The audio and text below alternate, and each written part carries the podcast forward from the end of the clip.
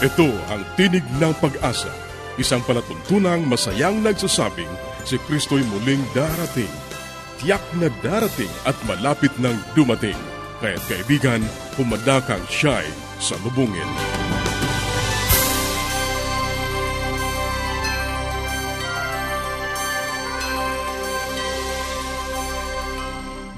Ang Tinig ng Pag-asa ay inihahatid sa inyo ng Adventist World Radio. Kaibigan, mahal ka ng Diyos. Ano man ang iyong kalagayan, ano man ang iyong karanasan, magtiwala ka sa Kanya. Hindi Kanya iiwanan. Sa Kanya, tayo ay laging may pag-asa. Ito ang iyong kaibigan na Karansa. Nag-aanyaya na muli niyo kaming samahan sa 30 minutong talakayan tungkol sa ating kalusugan, pagpapanatiling matatag at masaya ng ating tahanan at sa pagtuklas ng pag-asa na nagmumula sa salita ng Diyos. Binabati natin ang ating mga tagapakinig sa iba't ibang dako ng mundo at kami ay nagpapasalamat sa inyong mga mensahe. Ito ay nagsisilbing inspirasyon sa amin. Kung ikaw ay nagnanais magkaroon ng mga aralin sa Biblia o ng mga aklat na aming ipinamimigay, o dili kaya ay meron ka mga katanungan na nais parating sa amin, ang gagawin mo lamang ay sumulat sa Tinig ng Pag-asa, P.O. Box 401, Manila, Philippines. Tinig ng Pag-asa, P.O. Box 401, Manila, Philippines. Maaari ka rin mag-email sa tinig at awr.org. Tinig at awr.org. Maaari ka rin magpadala ng mensahe sa ating Facebook page facebook.com slash awr Luzon, Philippines. facebook.com slash awr Luzon, Philippines. O mag-text sa ating mga numero sa Globe 0917-1742-777 0917-1742-777 at sa Smart 0968-8536-607 0968-8536-607. Ang ating mga pag-uusapan ngayon sa buhay pamilya, ang pagpapatuloy ng kahalagahan ng koordinasyon sa ating tahanan. Sa gabay sa kalusugan, ang karamdamang hika, gaano ba ito kapanganib sa kalusugan at paano ito malulunasan? Sa atin namang pag-aaral ng salita ng Diyos, pasisimula natin ang serye ng pag-aaral tungkol sa pagiging katiwala. Yan ang ating mga tatalakayin dito pa rin sa Tinig ng Pag-asa. Manatili kang nakikinig.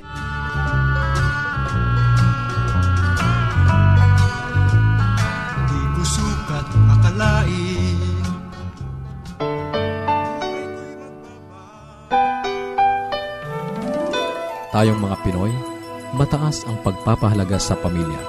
Walang hindi kagawin. Lahat kakayanin. Kahit buhay, itataya natin. Kahit anong hirap, kahit anong bigat. Wala yan, basta't para sa pamilya. Tutuloy natin yung pag-aaral. Ito po si Brother John. Nung unang mga panahon, nang tayo nasa 30s, 20s, 40s, ay the father is the sole decision maker. At kahit ho ngayon, kapag kami nagpupunta sa mga remote areas, yung pong pinaka-leader ng grupo, yung pinuno o yung chief, siyang nasusunod. Ano? Right or wrong, siya po ang magde-decide. At kahit na yung kanya mga nasasakupan ay mas matalino sa kanya sa pag-aaral. Sapagkat sa kanilang pagrespeto sa kanilang leader ay sabi lang, eh, sabi ni boss eh, yun ang sabi ni boss. So susunod lang kami. Yun ay isang patakaran na maganda po sapagkat kinikilala natin yung otoridad. Ano ho? Sa tahanan ay ganun din. Sabi ni tatay, sabi ni nanay, kaya sumusunod tayo. E paano po kung ang sinabi ni tatay at ni nanay ay mali? Ayan. Ano ating basihan na sila ay mali? Ayan. Sa modernong pag-aaral po, ay marami pong mga bagay kasi natutunan yung ating unang mga magulang na mga pamahiin, mga tradisyon ng ating angkan, ng lahi, na hindi na makabago. At minsan ay labag sa kalusugan, sa batas ng kalusugan. Kaya yung isang estudyante na nag-aral ng medicine o isang membro ng pamilya na nag-aral ng nursing, alam niya, eh minsan nagkakaroon sila ng diskusyon sa loob ng tahanan sapagkat yung kanilang nanay ay minsan mayroong mga sitwasyon na hindi nakapag-aral na mataas sa pag-aaral at minsan na elementary lang o high school graduate kaya nagkakaroon ng diskusyon. Ito mga bagay na ito yung maselan sapagkat uh, nararamdaman ng anak na siya na matalino na nakapag-aral ay pwede niya nang i-contest yung otoridad ng nag-uutos sa kanya kapagkat alam niyang mali. Ayan. So, papaano ang isang anak o isang magulang maunawaan ng mga bagay na ito? At pag ako'y merong bagay na hindi alam sa medisina at ako'y pinapayuhan nila, ako'y nakikinig. Hindi ko pwede pong labanan yun eh, sapagkat nag-aral sila doon at mga professional na po hanggang ngayon eh. So, paano ako isang magulang ay makikipag-diskusyon sa mga anak na mas nakakaalam sa larangan na yon? Mga magulang na nakikinig marami pong paraan upang maipakilala nyo authority, hindi sapagkat hindi nyo alam, kundi dapat ay magulang pa rin kayo. Okay, isang halimbawa po ay meron kayong sakit at pinayuhan kayo ng anak ninyo. Tayo ba'y susunod o hindi? Eh, sapagkat ang tinuro ng lola mo ay ganoon eh. Eh, tama ba yung gagawin mo o mali na sa panahon natin? Okay. Isang magulang ay mag-evaluate muna. Ayan, evaluate nyo muna. Ba't hindi ho muna natin subukan yung nakaraan? Uh, subok na natin yung nakaraan. Ba't natin po subukan yung modernong pamamaraan ng paggagamot? Ako po'y sinusubukan ko. Wala akong mawawala sa akin dun eh. Kunyari ako may sipon o may lagnat at papayuhan nila ako ng bagong gamot. Abay, kailangan tingnan ko kung anong maganda doon. Alam niyo, kay palasunod sa aking mga magulang, sa mga lola, eh minsan eh bumibili ako ng gamot na ipinayo sa akin ng aking lola, eh wala na ho sa butika. Sabi ho nung pharmacist, nako, luman-luma na ho ito. Wala ho ba kayong alam na bago na, na reseta ng doktor?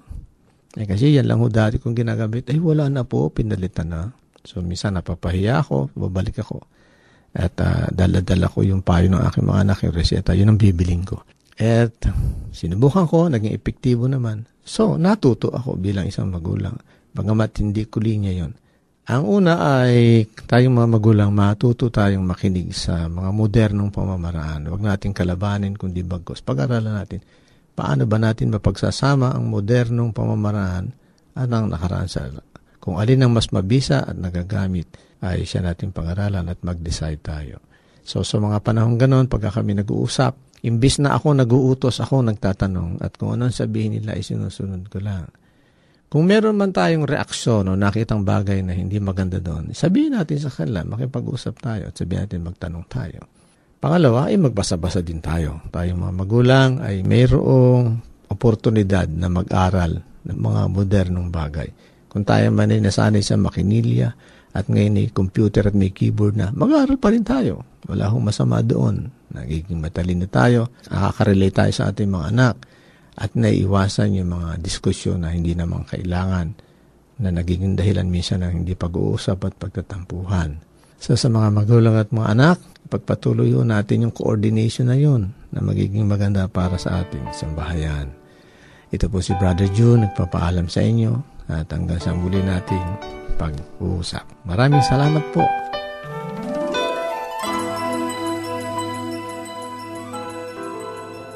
Yes, Dad and Mom are coming. I wish my parents will come too. The best way to spend time? It's with family. Adventists care.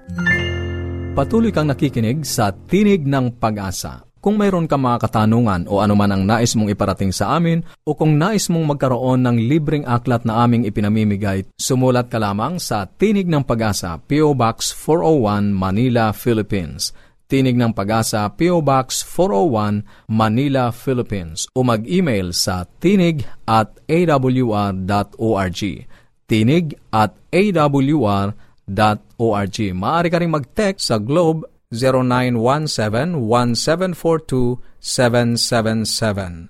0917-1742-777. At sa Smart 0968-8536-607. 0968-8536-607.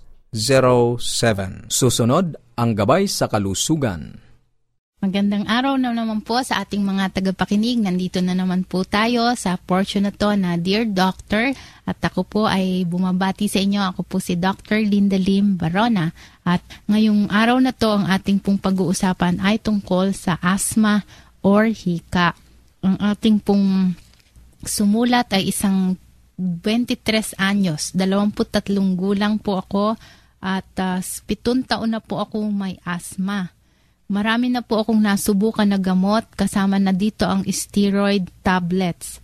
Pagka po ako ay nakaamoy ng mga matatapang kagaya ng pabango, alikabok, face powder, at uh, panlabang sabong panlaba at kahit anong bagay na matapang ang amoy, ako ay nagkakaroon na ng attack ng asthma.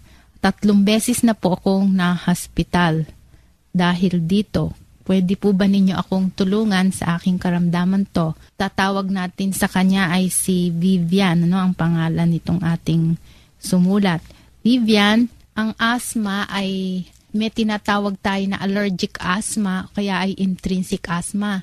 Yung sa'yo ay mukhang acquired, no? Pitong taon pa lamang nagkaroon ka ng asthma at usually ito ay allergy ang nagiging dahilan. Kaya sinabi mo pag ikaw ay may nakakaamoy ng alikabok or mga pabango, ito ay nagkakaroon ka ng atake. At ang kinakaumpisahan nito pagka na-expose ka sa mga bagay na nakaka-allergy, no? kagaya ng mga house dust mite, no? yan po ang pinakakaraniwan. Yan po ay sumasama sa alikabok, lalo-lalo na sa loob ng bahay sapagkat ito pong house dust mite ay ang kinakain po niya or nagtatribe siya dun sa mga nalalaglag sa ating katawan kaya po mas marami yan sa loob ng bahay at pag may naglinis, yan ay nalalanghap mo at nakakapag-trigger ng hika.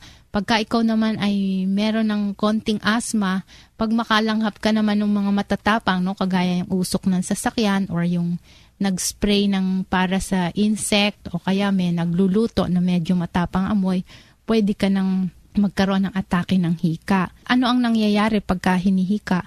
Ang daanan ng hininga mo ay nagsasara or ito ay nagko-constrict, no? Tinatawag natin parang may muscle yan. Parang tube na may rubberized at minsan ay humihigpit.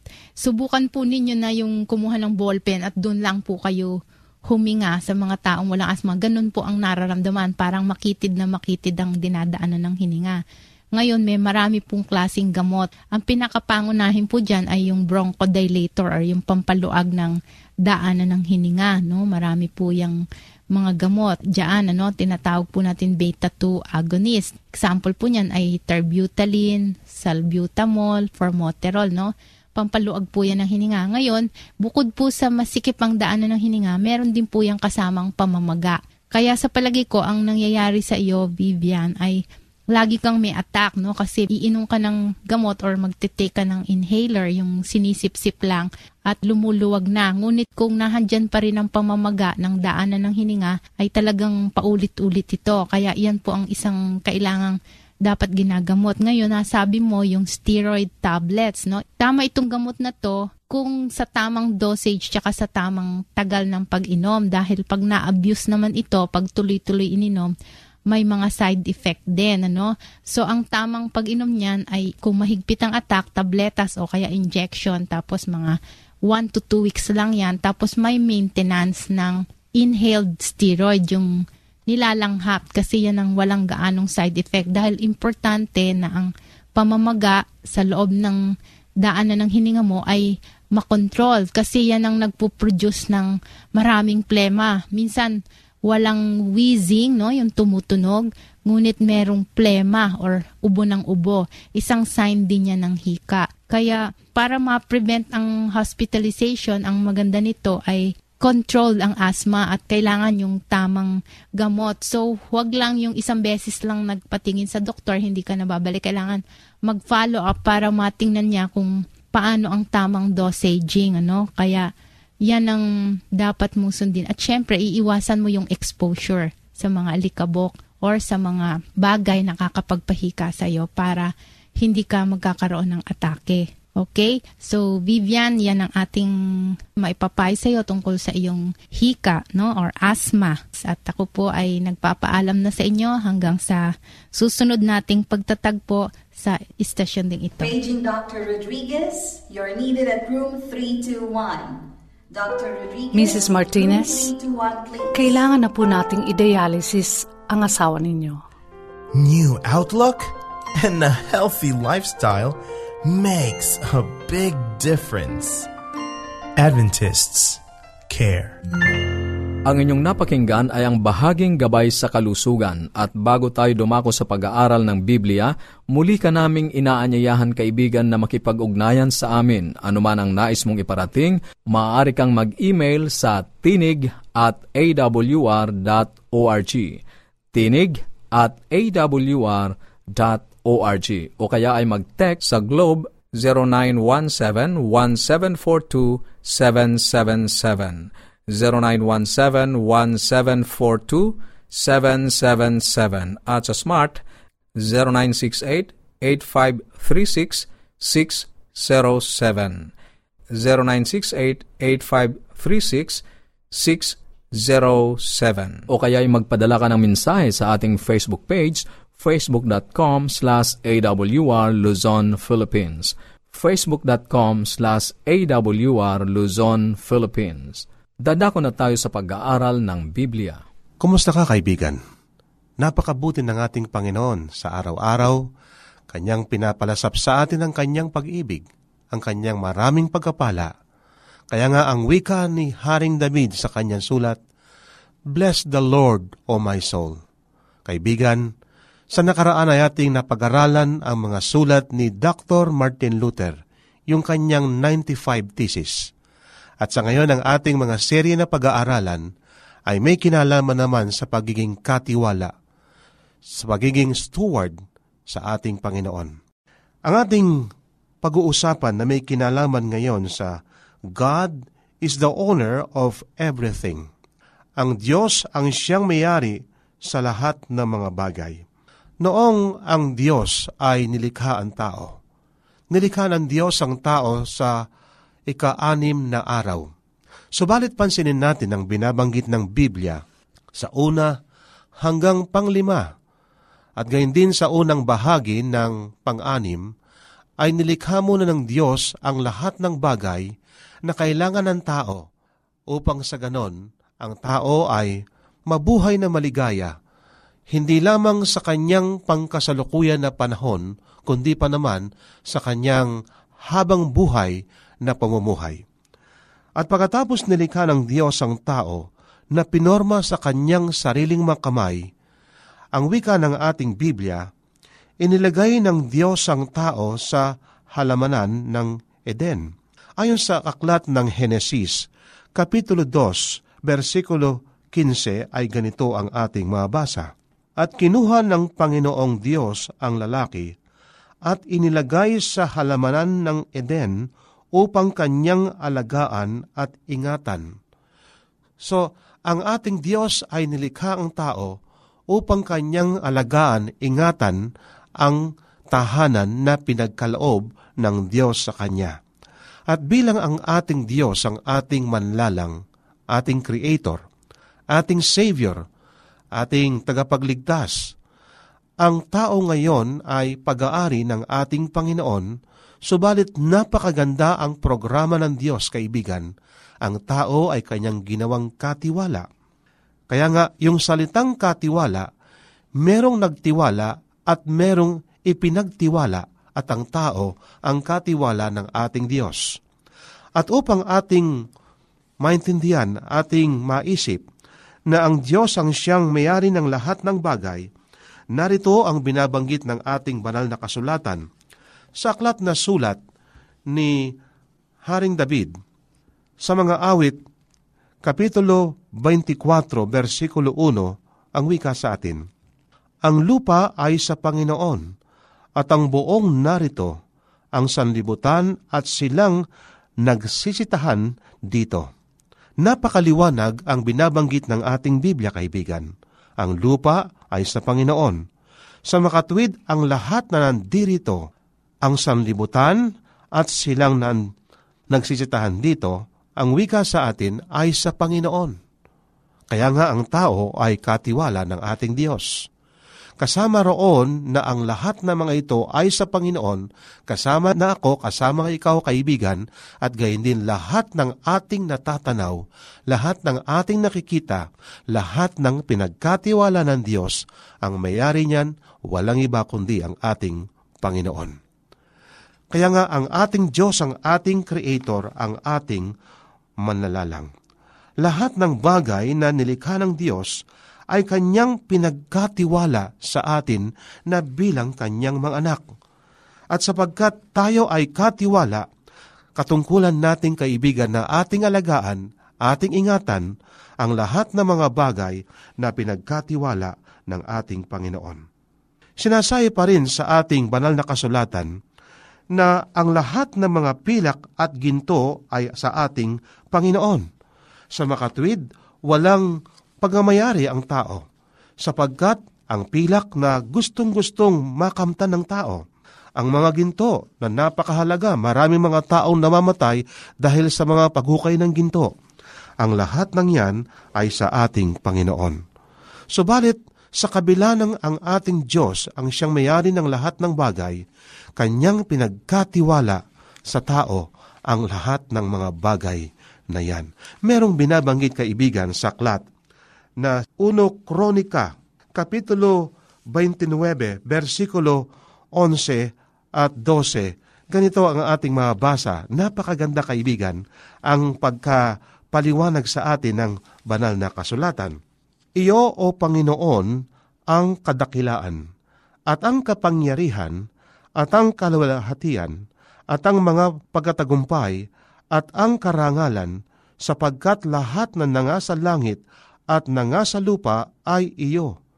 Iyo ang kaharian, O Panginoon, at ikaw ay nataas na Pangulo sa lahat. At ang mga kayamanan at gayon din ang karangalan ay nagmumula sa iyo at ikaw ang nagpupuno sa lahat at nasa iyong kamay ang kapangyarihan at kalakasan. Napakaganda ang pagkasulat dito ng ating banal na kasulatan. Lahat ng bagay, maging yung kalwalhatian, may mga tao kung minsan ginagamit yung mga nilikha ng ating Diyos upang parangalan ang kanyang sarili, upang kanyang itaas ang kanyang sarili Subalit, katulad ng ating nabasa, na ang lahat ng mga bagay nito ay pinagkatiwala ng Diyos, kaibigan, wala akong pagamayari sa lupang ito. Kung sakasakali man ako ay may hasakyan, yan ay pinagkatiwala ng Diyos sa akin. Pinagkatiwala ng Diyos ang iyong bahay, ang iyong lupa, at ang lahat ng mga punong kahoy na meron ka at mga hayop ay sa ating Panginoon. At sapagkat pinagkatiwala ng ating Diyos ang lahat ng mga ito, kaibigan, dapat nating ingatan. Maraming mga tao, walang pakundangan na sirain niya ang kanyang paligid, ang kanyang ecology, yung mga punong kahoy, putol dito, putol doon, at pagkatapos nasisira ang kanyang kapaligiran, at kapag ka nasira ang ating kapaligiran, tayo rin ang babalikan ng ating ginawang hindi maganda. Ang sabi sa atin, ang lupa ay sa Panginoon at lahat ng nandirito. Ang mga hayop sa mga burol ay sa Panginoon. Lahat ng maginto at pilak ay sa ating Panginoon. Kanyang pinagkatiwala sa kanyang mga katiwala ang lahat ng mga ito upang luwalhatiin ang kanyang pangalan.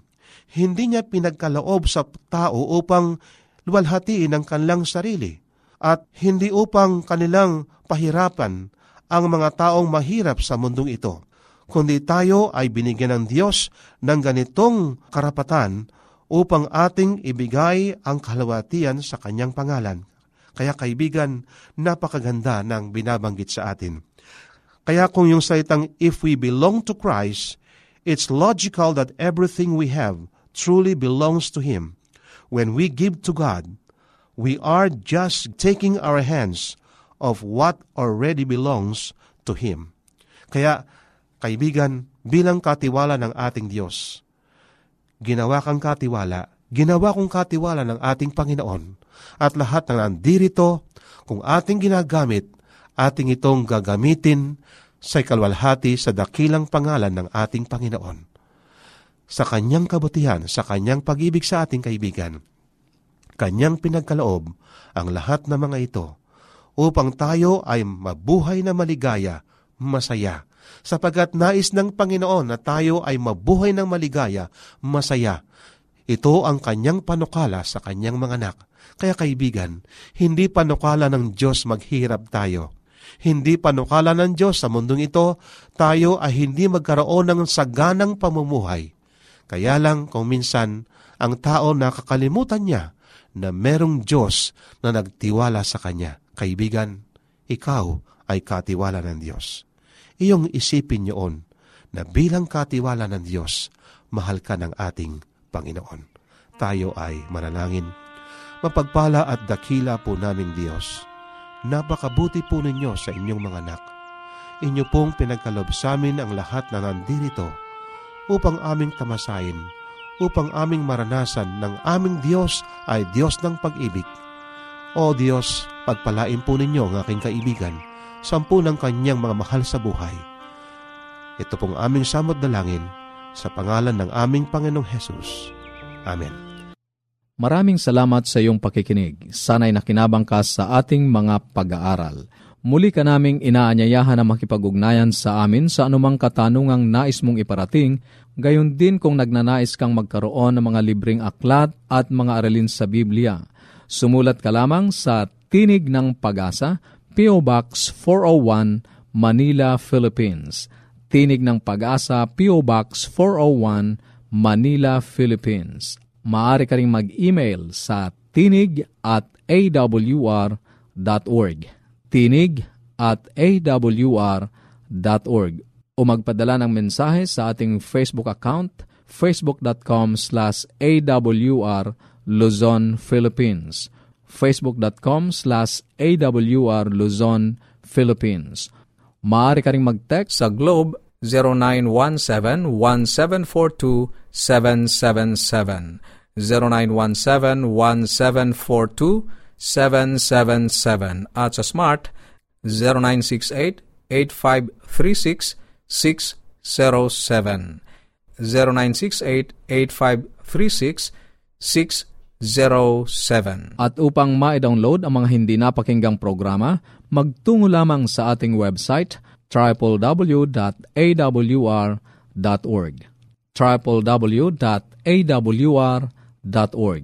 Sa mga kababayan nating nasa Estados Unidos, maaari nyo na ring mapakinggan sa inyong mga cellphone ang ating programa. Idaya lamang ang 712-432-9975 712-432-9975 ito pong muli ang iyong kaibigan, Narcaranza, pansamantalang nagpapaalam. Sa Roma 15.13, pagpalain kanawan ng Diyos ng pag-asa, ng buong kagalakan at kapayapaan.